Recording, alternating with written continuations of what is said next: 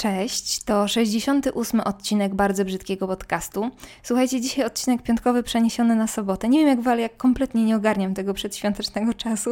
Za wszystkie obsuwy serdecznie Was przepraszam. Zresztą w ten weekend będę jeszcze nagrywać odcinek na przyszły wtorek i piątek, bo w tym czasie wybywam i mam cichą, malutką nadzieję, że trochę odsapnę od komputera. Ale dziś nie o tym, bo jak przy każdym weekendzie spotykają się tu poszukiwacze mocnych wrażeń i mrocznych opowieści.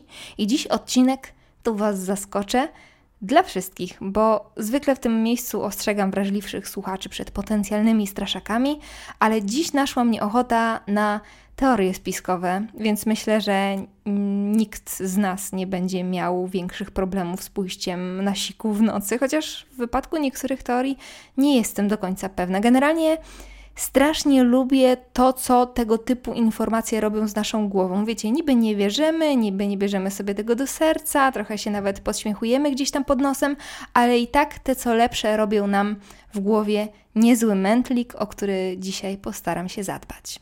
Nie będę przedłużać, wszyscy wiemy, czym są teorie spiskowe, więc proponuję zrobić sobie kuba z gorącej herbaty lub kawy. Chyba, że jest późno, to kawy nie pijcie, bo faktycznie nie będziecie mogli zasnąć po dzisiejszym słuchowisku, ale tym razem nie z mojej winy.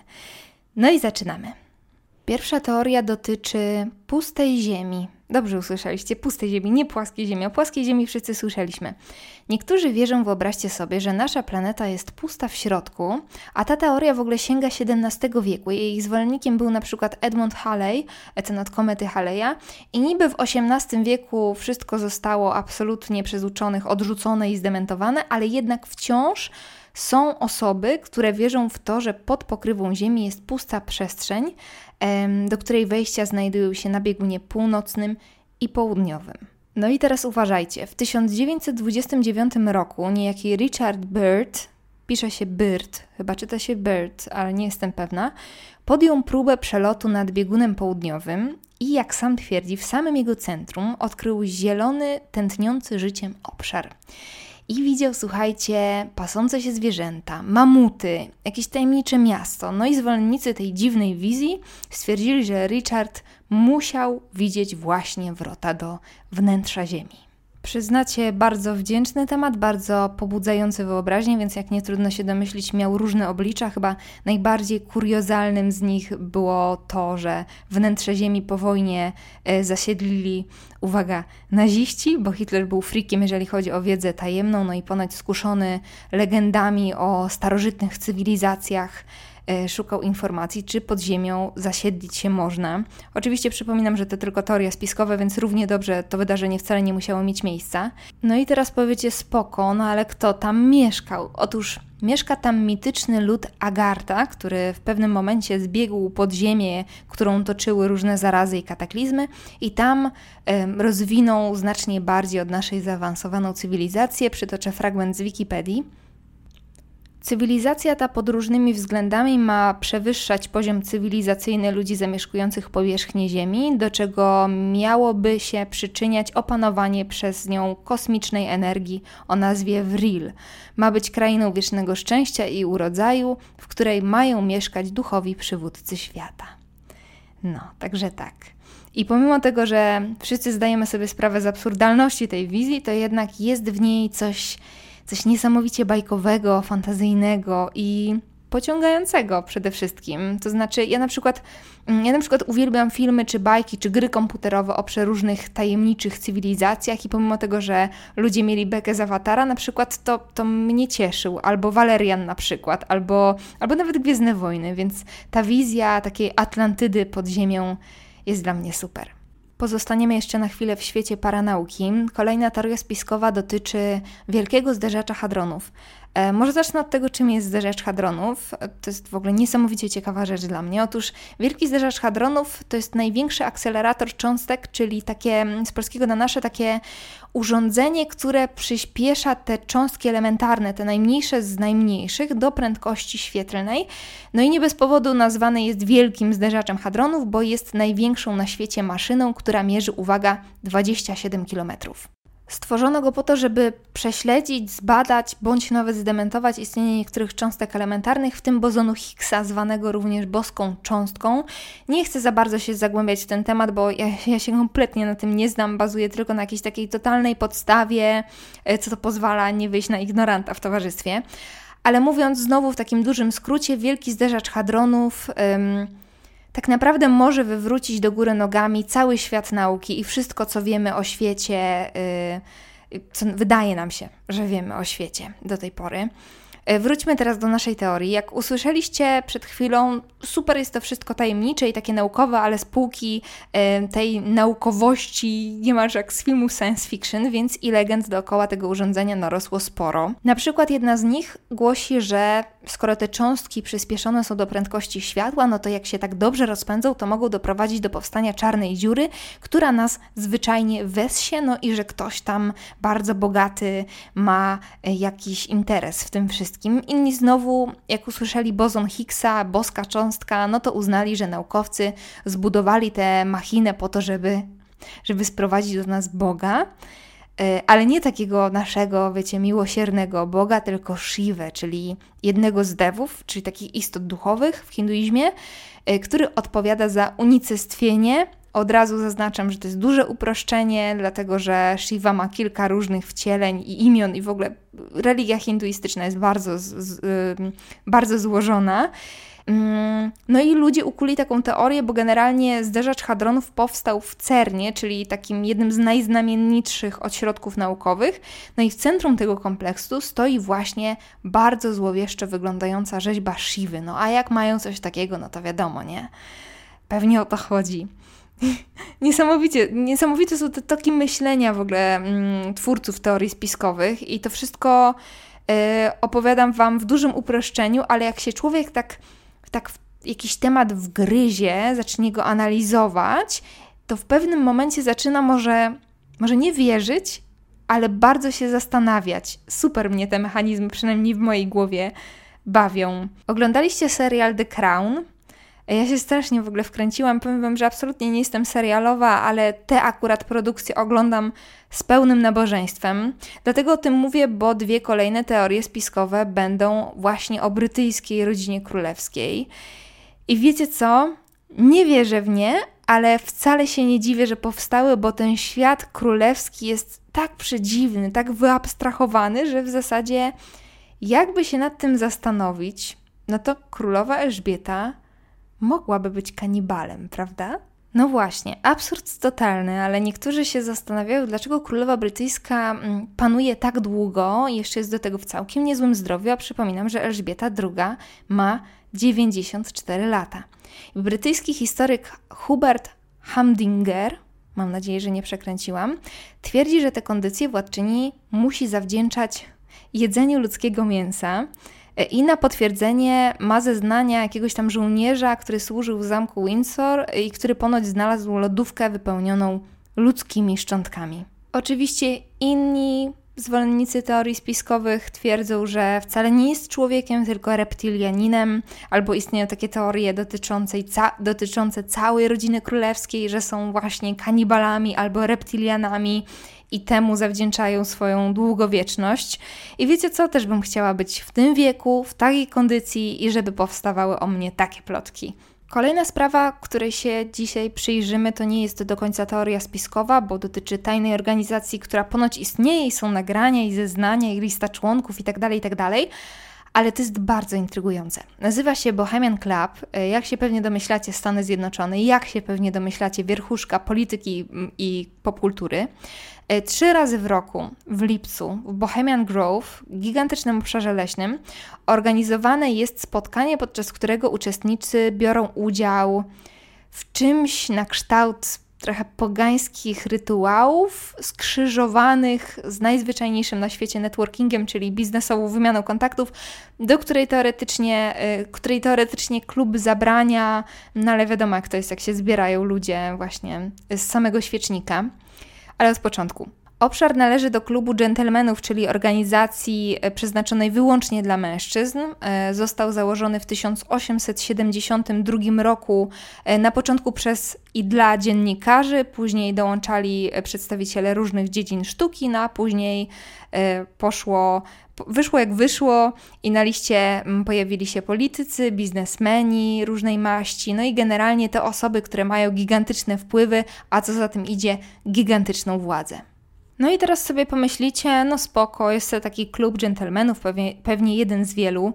E, no to poczekajcie. Symbolem Bohemian Club jest sowa, która pojawia się na przykład w prawym górnym rogu jednodolarówki. Taka tycia tycia, ale uważa się, że jest właśnie podpisem członków tego y, zrzeszenia, y, bo dokładnie taka sama sowa stoi w centrum Bohemian Grove, y, tyle że ma kilkanaście metrów wysokości, jest wykuta w kamieniu. No i zaczyna się robić dziwnie, bo to właśnie przy tej sowie odbywają się bardzo tajemnicze obrządki, w których udział biorą te wszystkie znamienite osoby, które znamy z pierwszych stron gazet. E, I niejaki Alex Jones w 2000 roku nagrał dokument, w którym zaprezentował światu tą okultystyczną stronę Bohemian Grove. Chłop tam po prostu pojechał, a w zasadzie wszedł tam na nielegalu, dogadując się gdzieś z różnymi służbami i spędził tam 4 godziny, wszystko nagrywając. Możecie sobie zobaczyć ten dokument na YouTube, zostawię Wam link pod tym słuchowiskiem e, na YouTubie właśnie. jakoś nie, nie poczułam chemii do tej chrześcijańskiej, takiej bogobojnej, biblijnej narracji Alexa Jonesa, który e, w sposób jednoznaczny określał te wszystkie pogańskie obrządki, sam posiadając wiele za uszami, ale to nie jest temat e, dzisiejszego odcinka. Niemniej udało mu się nagrać naprawdę przedziwne misterium ze śpiewami, składaniem ofiar, ogniem, y, rytualnymi szatami i to wszystko robi niesamowite wrażenie, jak się do tej wizji dosypie szczyptę władzy i niewyobrażalnego bogactwa. Ale nie chcę też za bardzo wchodzić w ten temat, bo sobie zaplanowałam, to taka, taka mała zapowiedź, mm, któryś piątkowy odcinek właśnie o tajnych stowarzyszeniach, bo to jest niesamowicie pochłaniające. Trochę zmieniając temat, to chyba najbardziej przerażają mnie teorie spiskowe, i teraz się nie śmiejcie, e, związane z bajkami z naszego dzieciństwa. E, nie wiem, co w tym takiego w zasadzie. Chyba, jakby się tak dobrze zastanowić, to fakt, że te teorie włażą bezpośrednio w Twoje przekonania, prawda? W Twoje wspomnienia z najmłodszych lat, e, które są bardzo określone i które Cię kształtowały, i nagle to wszystko zostaje wywrócone do góry nogami. Pierwsza teoria dotyczy SpongeBoba. To jest kreskówka, której część z Was pewnie nie oglądała, dlatego że na nasze anteny weszła stosunkowo późno, ale na pewno, na pewno kojarzycie takiego śmiesznego, gąbczastego, żółtego stworka w spodniach przypominających trochę szkolny uniform. No więc SpongeBob wraz wraz ze swoimi sąsiadami i przyjaciółmi zamieszkuje bikini dolne. I zanim sobie to pokojarzycie z dwuczęściowym strojem kąpielowym, mm, to polecam jednak podrążyć głębiej, bo nazwa bikini generalnie pochodzi od atolu, gdzie Stany Zjednoczone przeprowadzały testy broni nuklearnej. Boże, jaki edukacyjny odcinek dzisiaj. No i teraz wracamy do kreskówki, bo jej fani ukuli teorię, że postaci, które występują w bajce są tak naprawdę popromiennymi mutacjami podwodnych stworzeń, stąd ich bardzo nietypowy wygląd i kształt i, i zachowanie.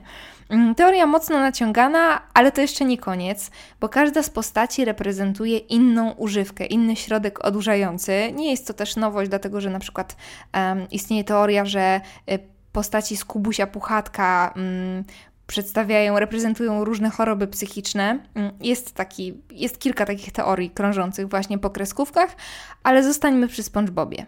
No to główny bohater, bardzo nadaktywny. SpongeBob był taki wiecznie, wiecznie nakręcony, taki entuzjastyczny na maksa. I to jego zachowanie jest efektem zażywania metamfetaminy. Albo rozgwiazda Patryk, czyli najbliższy przyjaciel SpongeBoba, jest zawsze taki wychillowany i podchodzi na luzie do, do wszystkiego, co się dzieje. No i oczywiście ma się tak po marihuanie. Albo Kalmar Obłynos, on się chyba tak nazywał, e, jest e, znowu wiecznie podirytowany, jest takim przeciwieństwem SpongeBoba, jest wiecznie podirytowany, wpada w paranoję, jest takim cholerykiem z krwi i kości i to jest efekt zażywania kokainy e, wedle twórców tej teorii i tak dalej, i tak dalej. Każda z postaci ma jakąś inną używkę za uszami. Na mój gust można w ten sposób przesegregować postaci w dowolnej bajce, bo mm, jeżeli traktuję o, o jakiejś grupie, to tak naprawdę każda z postaci jest zbudowana na podstawie jakiejś innej cechy charakteru, prawda? I ta cecha musi być zhiperbolizowana dla wyrazistości, więc e, można wtedy się pokusić o takie różne interpretacje i wydaje mi się, że twórcy nie mieli wcale tego na myśli. No dobrze, ale przecież spotkaliśmy się tutaj po szczyptem roku i wydaje mi się, że kolejna teoria zostaje w głowie nieco bardziej. Na Minimaxie czy Cartoon Network, już nie pamiętam w tym momencie, leciała swojego czasu bajka Pełzaki. Możecie jej nie kojarzyć, ja kojarzę ją całkiem nieźle, e, ale jak sobie wpiszecie Pełzaki w Google Grafika, to myślę, że większość z Was gdzieś już to widziała. Historia opowiada o przygodach dzieciaków Tomiego, Angeliki, dwójki bliźniaków, których imion już w tym momencie nie pamiętam, ale pamiętam, że mm, się rymowały ze sobą, i Czakiego, czyli takiego rudego kolesia w okularach. E, w, w bajce występowali też rodzice tych dzieci i wszystko wydawałoby się super normalne. I teraz wjeżdża mrok. Teoria mówi o tym, że z tej całej ekipy istnieje tylko Angelika, a cała reszta to duchy nieżyjących dzieci. Tommy, czyli najmłodszy z grupy, taki dzieciaczek w pampersie, zmarł zaraz po urodzeniu. Ojciec Tomiego przez całą kreskówkę nie wychodzi z piwnicy, bo w ogóle nie przyjmuje do wiadomości, że jego syn. Oczywiście mówię tutaj już o tej interpretacji, prawda? Tego nie ma w bajce, ale mm, twórcy tej teorii twierdzą, że ojciec nie wychodzi z tej piwnicy, bo nie przyjmuje e, do wiadomości, że jego syn nie żyje i wymyśla coraz to nowsze zabawki dla synka, którymi w ogóle się nie bawi co może być znakiem, że znajduje się już po drugiej stronie tęczy. Chucky, czyli chłopiec w okularach, zginął ze swoją matką w wypadku samochodowym. E, wedle teorii tłumaczy to takie bardzo nerwowe zachowanie ojca, który jest wiecznie znerwicowany i bardzo emocjonalnie podchodzi do wszystkich problemów. Poza tym chłopiec jest wierną kopią ojca, bo Angelika tylko w ten sposób była w stanie mm, odtworzyć sobie wizerunek Chuckiego. E, bliźniaki to jest dziewczynka i chłopiec, to jest w ogóle chyba najciekawszy przykład. E, jest dziewczynką i chłopcem, są dziewczynką i chłopcem, ale tak naprawdę to tylko jedno dziecko, które zmarło bardzo, bardzo wcześnie i Angelika nie poznała płci tego dziecka, więc stworzyła sobie parę identycznie wyglądających bliźniąt, które różnią się od siebie tylko płcią. I ta teoria wygląda na naciąganą, ale kiedy przeanalizuje się całą bajkę i przede wszystkim zachowania rodziców poszczególnych bohaterów, to zaczyna się robić bardzo mrocznie. Oczywiście, kiedy z tyłu głowy ma się tę teorię, prawda? Bo nagle, nagle dostrzegacie zachowania, które mogłyby wskazywać na przepracowywanie traum i tragedii, i macie wtedy niezłe ciarki. Tak właśnie to jest z tymi teoriami. O, albo takie smerfy na przykład, tu się robi grubiutko. E, wszyscy kojarzycie tę bajkę, nie? Papa Smurf i taka pokaźna grupa smerfów przeżywają perypetie, walczą ze złym gargamelem i tak dalej, i tak. Wszystko jasne. E, fani teorii spiskowych zaczęli jednak analizować symbolikę tego serialu. No i na przykład Papa Smurf ma czerwone ciuszki, prawda? A cała reszta ma białe. Wiecie, kto jeszcze tak ma? Ku Klux Klan, czyli um, ta organizacja um, wyznająca czystość rasową, mówiąc najdelikatniej. Ci tacy z tymi szpiczastymi, śmiesznymi czapkami, w pewnym sensie szpiczaste, krasnoludkowe nakrycia głowy również się zgadzają. I Papa Smurf, podobnie jak w Ku Klux Klan, e, ma czerwone wdzianko jako przywódca grupy, a cała reszta ubiera się w biel. Ale to nie jest koniec. Zwolennicy tej teorii dopatrują się też podobieństwa w różnego rodzaju rytuałach, e, takich jak na przykład taniec dookoła ogniska, albo na przykład w tym, że postać kobieca reprezentuje rasę aryjską. Jest za każdym razem, jak gdzieś wspomnę albo słyszę o rasie aryjskiej, też mnie wzdryga. Co za bzdura w ogóle. Tak więc smerfetka jest e, według tej teorii czystą rasowo blondynką, ale wydaje mi się, że najciekawsza jest interpretacja Nemezis Smurfów, czyli Gargamela, który jest wypisz, wymaluj wizerunkiem Żyda mm, na plakatach propagandowych III Rzeszy.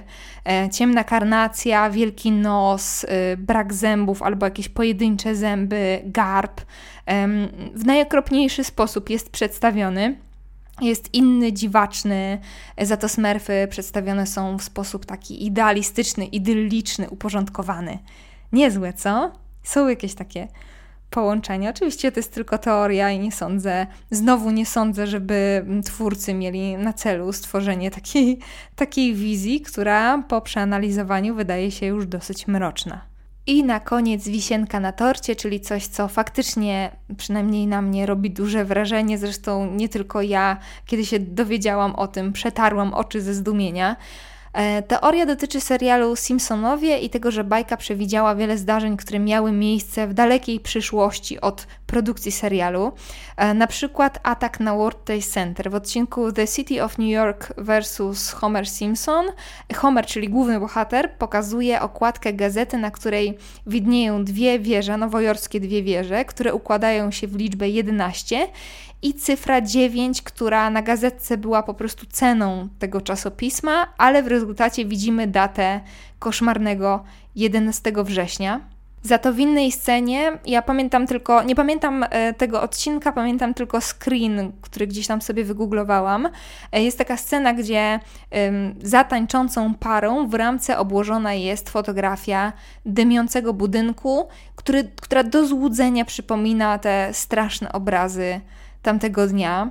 E, w serialu pojawiają się też sceny na przykład z Donaldem Trumpem. Jak sobie wpiszecie w Google e, The Simpsons i Donald Trump, to zobaczycie zestawienia klatek z serialu i tych realnych scen i są, słuchajcie, są identyczne. Są identyczne.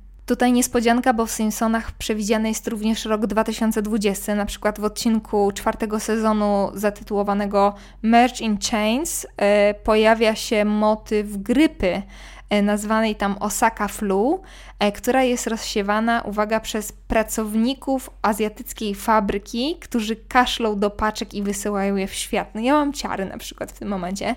Sama choroba przedstawiana jest jako chmura czerwonych kuleczek. Koronawirus, symbolem koronawirusa też jest taka obła, czerwona forma. E, poza tym w panice na przykład ludzie uwalniają mordercze pszczoły, które w naszym 2020 były szerszeniami, wiecie, te szerszenie azjatyckie, które zaczęły się w ostatnim czasie pojawiać w różnych częściach świata jebaniutkie są prawie wielkości ręki. Poza tym e, pojawia się na przykład scena buntu, ludzie wychodzą na ulicę i te sceny są do złudzenia podobne do wydarzeń ze Stanów Zjednoczonych w tym roku. I o ile dobrze kojarzę, to właśnie wszystkie te sceny odbyły się właśnie w tym jednym odcinku. Generalnie chodziło o to, że Merch, March, e, żona Homera, uwalnia tak jakby łańcuch złych zdarzeń, które rozpoczynają się właśnie od tego, że pojawia się to Osaka Flu e, i wszystko zaczyna się tam psuć no brzmi bardzo, y, bardzo znajomo, e, ale zachęcam Was do własnego researchu, dlatego że tych przykładów Simpsonów jest cała masa, jest ich niepokojąco dużo. No i najlepiej działają z obrazkami jednak, kiedy mamy możliwość porównać niektóre kadry, a nie ukrywam, że taka forma gadana trochę mnie w tej kwestii ogranicza.